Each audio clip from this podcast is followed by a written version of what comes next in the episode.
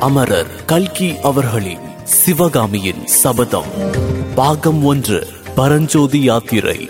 பதினெட்டாம் அத்தியாயம் முத்து மாலை பழந்தமிழ் நாட்டு மன்னர்களுக்குள்ளே ஒப்புயர்வு அற்றவரும் தமது இணையில்லாத புகழை என்று மழியாத வண்ணம் கல்லிலே செதுக்கி வைத்தவருமான மகேந்திர பல்லவ சக்கரவர்த்தியை அன்றொரு நாள் இரவில் யுத்த செய்தி வந்த அவசரத்தில் மதயானையின் வெறியினால் நிகழ்ந்த தடபுடலுக்கு மத்தியில் உங்களுக்கு அறிமுகப்படுத்தினோம். எத்தகைய சாமானிய குறுநில மன்னர்களையும் கூட அந்தந்த ராஜாங்க கவிகள் புத்தியிலே பிரகஸ்பதி என்றும் வித்தையிலே சரஸ்வதி என்றும் அழகிலே மன்மதன் என்றும் வீரத்திலே அர்ஜுனன் என்றும் கொடையிலே கர்ணன் என்றும் வர்ணிப்பதுண்டு.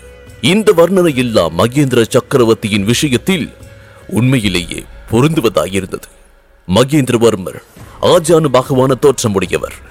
அவருடைய கம்பீரமான முகத்தில் பல நூறு வருடங்களாக வாழையடி வாழையாக வந்த ராஜகுலத்தின் வீரக்கலையோடு சிறந்த கல்வி ஆராய்ச்சியினாலும் கலை பயிற்சியினாலும் ஏற்படும் வித்யா தேஜஸும் பிரகாசித்தது. காஞ்சி நகரின் பிரசித்தி பெற்ற பொற்கொல்லர்கள் சித்திர விசித்திர வேலைப்பாடுகளோடு செய்த கிரீடம் குண்டலம் வாகுவலயம் வீரக்கழல் முதலிய ஆபரணங்கள் அவர் தரித்திருந்தார். அவருடைய விசாலமான வீரலட்சுமி குடிகொண்ட மார்பை விதவிதமான வண்ணங்களோடு பிரகாசித்த நவரத்தின மாலைகள் அலங்கரித்தன. அபூர்வ அழகும் நயமும் மென்மையும் வாய்ந்த பட்டு பீதாபரங்களை உற்பத்தி செய்வதில் அந்த நாளிலேயே காஞ்சி நகரும் பெயர் பெற்றிருந்தது. அத்தகைய பீதாபரங்களை மகேந்திர சக்கரவர்த்தி அழகு பொருந்து அணிந்த போது அவை அதிக சோபை பெற்று விளங்கியதாக நெசவு கலைஞர்கள் பெருமிதத்தோடு கூறினார்கள். மகேந்திரர் தமிழ் மொழி வடமொழி பிராகிருதம் ஆகிய மூன்று மொழிகளிலும் சிறந்த தேர்ச்சி பெற்ற பண்டிதராக விளங்கினார். வடக்கே தக்ஷசீலம் முதல் தெற்கே கன்னியாகுமரி வரையில் உள்ள பண்டிதர்கள். மகா ரசிகரான மகேந்திர சக்கரவர்த்தியிடம் தங்களுடைய புலமையை காட்டி பரிசு பெறும் பொருட்டு காஞ்சி நகரில் வந்து மொய்த்த வண்ணம் இருந்தார்கள். அன்றைக்கு ஐநூறு வருடங்களுக்கு முன்னால் வடநாட்டில் உஜ்ஜயினி நகரத்தில் அரசு செலுத்தி காளிதாசன் முதலிய மகா கவிகளை ஆதரித்த சந்திரகுப்த விக்ரமாதித்யருக்கு பிறகு பண்டிதர்களுக்கும் கவிஞர்களுக்கும் கற்ப விருஷமாக விளங்கியவர் காஞ்சி மகேந்திர சக்கரவர்த்தி தான் என்பது வெகுஜன வாக்காயிருந்தது சித்திரம் சிற்பம் ஆகிய கலைகளில் சக்கரவர்த்தி ஆர்வம் கொண்டிருந்ததோடு அல்லாமல் அவற்றை நன்றாக பயின்று அந்தந்த கலையில் வல்லவர்களாயிருந்த கலைவாணர் எல்லோரும் பார்த்து வியக்கும்படியான தேர்ச்சியும் பெற்றிருந்தார். சிற்பத்துறையில் மகேந்திரனின் அதிசயமான கற்பனை திறனை கண்டு வியந்து சிற்ப சாஸ்திர பண்டிதர்கள் அவருக்கு விசித்திர சித்தர் என்ற பட்டத்தை வழங்கியிருந்தார்கள். அவ்விதமே சித்திர கலை வல்லவர்களிடம் சித்திரக்கார புலி என்னும் பட்டத்தை சக்கரவர்த்தி பெற்றிருந்தார். மத்த விலாச பிரகசனம் என்னும் ஹாஸ்ய நாடகத்தை வடமொழியிலும் இயற்றி மத்த விலாசர் என்னும் பட்டத்தை அடைந்தார். சங்கீத சாஸ்திரத்தை கரை கண்டிருந்த ருத்ராச்சாரியரிடம் அவர் சங்கீத கலை பயின்று ஏழு நரம்புகள் உடைய பரிவாதினி என்னும் வீணையை அபூர்வமாய் கையாளும் திறமை பெற்றிருந்தார். தாள வகைகளிலே சங்கீர்ண ஜாதி தாளத்தை அதிசயமாக கையாளும் வல்லமை காரணமாக சங்கீர்ண ஜாதி பிரகரணர் என்று பட்டம் அவருக்கு அளிக்கப்பட்டது. மகேந்திரர் இளம் பிராயத்தில் சமண மதத்தில் ஈடுபட்டிருந்து பிற்காலத்தில் சிவபக்தி செல்வரான பிறகு எந்த மதத்தையும் துர்வேஷிக்காதவராய் தமது சாம்ராஜ்யத்தில் இருந்த சைவர் வைஷ்ணவர் பௌத்தர் சமணர் சாக்தர் ஆகிய சகல மதத்தினரையும் தர்மம் தவறாமல் பரிபாலித்து வந்தபடியால் குணபரர் என்ற சிறப்பு பெயரும் அவருக்கு ஏற்பட்டிருந்தது.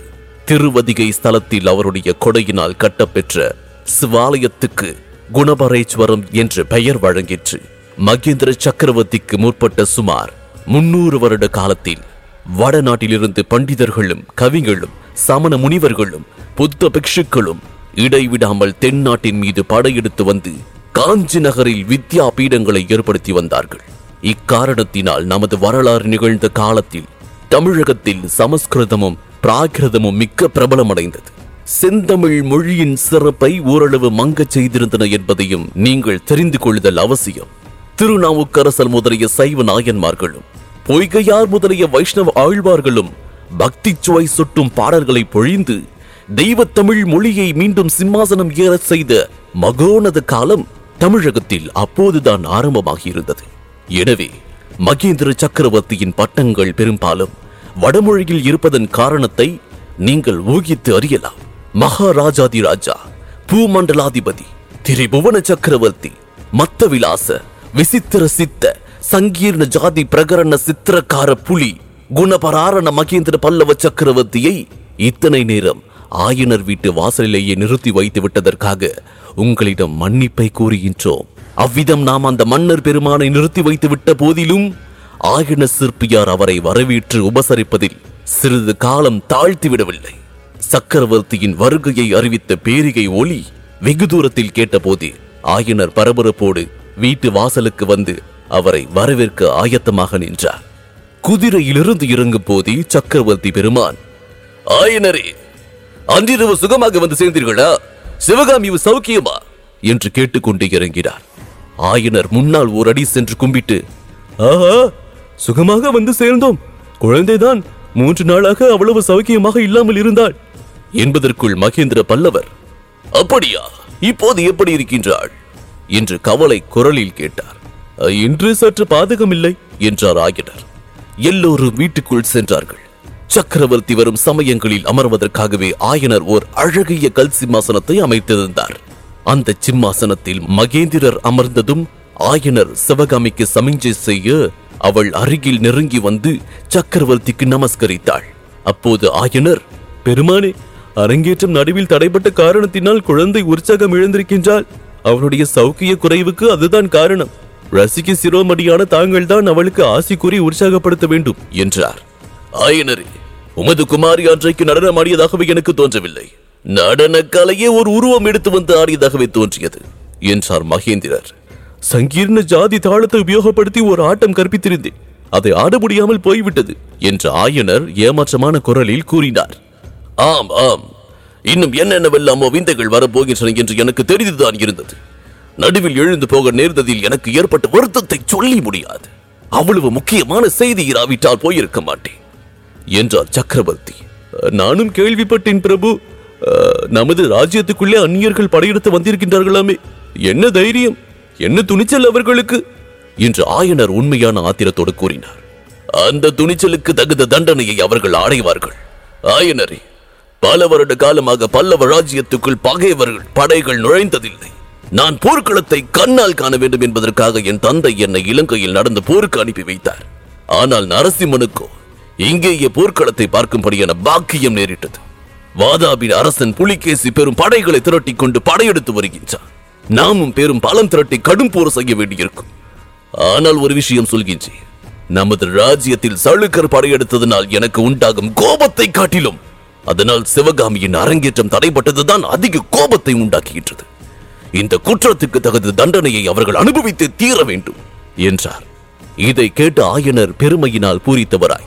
அருகில் தலை குனிந்த வண்ணம் நின்ற சிவகாமியை அருமையோடு நோக்கினார். சக்கரவர்த்தி மேலும் கூறினார் அரங்கேற்றதன்று நான் என்னவெல்லாமோ திட்டம் போட்டிருந்தேன். அதெல்லாம் ஒன்று முடியாமல் போயிற்று. சபையிலே செய்திருக்க வேண்டிய சம்மானத்தை இங்கேயாவது செய்யலாம் என்று உத்தேசித்திருக்கின்றேன். அதற்கு ஆட்சேபனை ஒன்றுமில்லையே. இவ்விதம் சொல்லிக் கொண்டு சக்கரவர்த்தி தம் கையில் இருந்த ரத்தின பையிலிருந்து அழகான இரட்டை வட முத்து மாலையை எடுத்தார். அப்போது ஆயனர் பெருமானே தங்கள் திருக்கரத்தினால் கொடுக்கும் போது எங்கே கொடுத்தால் என்ன? சிவகாமி உன் பாக்கியமே பாக்கியம். இந்த பரத கண்டத்திற்குள்ள சகல கலைகளின் நுட்பங்களையும் நன்குணர்ந்தவரான விசித்திர சித்த மகாபிரபு உன்னுடைய கலை திறமையை மெச்சு உனக்கு சம்மானம் அளிக்கப் போகின்றார் என்று கூறி சமிஞ்ச செய்யவும் சிவகாமி முன்னால் வந்து சக்கரவர்த்தியை பணிவோடு வணங்கி கரங்களை நீட்டினார். மகேந்திரர் முத்து மாலையை எடுத்து சிவகாமியின் நீட்டிய கரங்களில் வைத்தபோது அடடா இது என்ன மீண்டும் அவசகுணம்? மாலை அவள் கையில் இருந்து நழுவி கீழே தரையில் விழுந்துவிட்டது. ஆயனரின் முகம் சட்டென்று சுருங்கியது. மகேந்திர பல்லவருடைய திடசித்தம் கூட சிறிது கலங்கி விட்டதாக அவருடைய புருவங்களின் நெருப்பிலிருந்து தெரிந்தது. சிவகாமியின் மனத்திலும் ஏதேனும் துணுக்கம் ஏற்பட்டிருக்குமோ என்னவோ நமக்கு தெரியாது. ஆனால் அடுத்த கணத்தில் அவளுடைய முகம் மலர்ந்ததை பார்த்தால் அவளுடைய உள்ளமும் மலர்ந்திருக்க வேண்டும் என்று நிச்சயமாக தோன்றியது. கீழே விழுந்த புத்த மாலையை அந்த கணத்திலே குமார சக்கரவர்த்தி சற்றென்று குனிந்து எடுத்தார். எடுத்த மாலையை சிவகாமியின் நீட்டிய கரங்களில் அவர் வைக்க சிவகாமி அதை ஆர்வத்தோடு வாங்கி கண்களில் ஒத்திக்கொண்டு கழுத்தில் அணிந்து கொண்டாள். அந்த முத்து மாலை பரிசை குமார சக்கரவர்த்தியின் கையினால் பெற்றுக்கொள்ள நேர்ந்தது பற்றி சிவகாமியின் உள்ளத்தில் பொங்கிய உவகை முகத்திலும் பிரதிபலித்தது இயல்பே அல்லவா? இதன் தொடர்ச்சியை பத்தொன்பதாம் அத்தியாயம் புத்தர் சிலை. இதில் தொடர்ந்து கேட்கலாம். இக்கதையினை உங்களுக்காக வாசித்து நான் டிஜே முருகா. உங்கள் கருத்துக்கள் மற்றும் விமர்சனங்களை ஃபேஸ்புக் மூலமாக தெரிவிக்க Facebook dot com slash Murugan dot radio மற்றும் Instagram handle Murugan dot DJ மேலும் ஐந்து நட்சத்திர மதிப்பெண் வழங்கிட ஆண்ட்ராய்டு மற்றும் ஆப்பிள் ஸ்டோரில் சவுத் ரேடியோஸ் டாட் காம் என்ற செயலியை தரவிறக்கம் செய்யுங்கள். மீண்டும் சந்திப்போம். நன்றி வணக்கம்.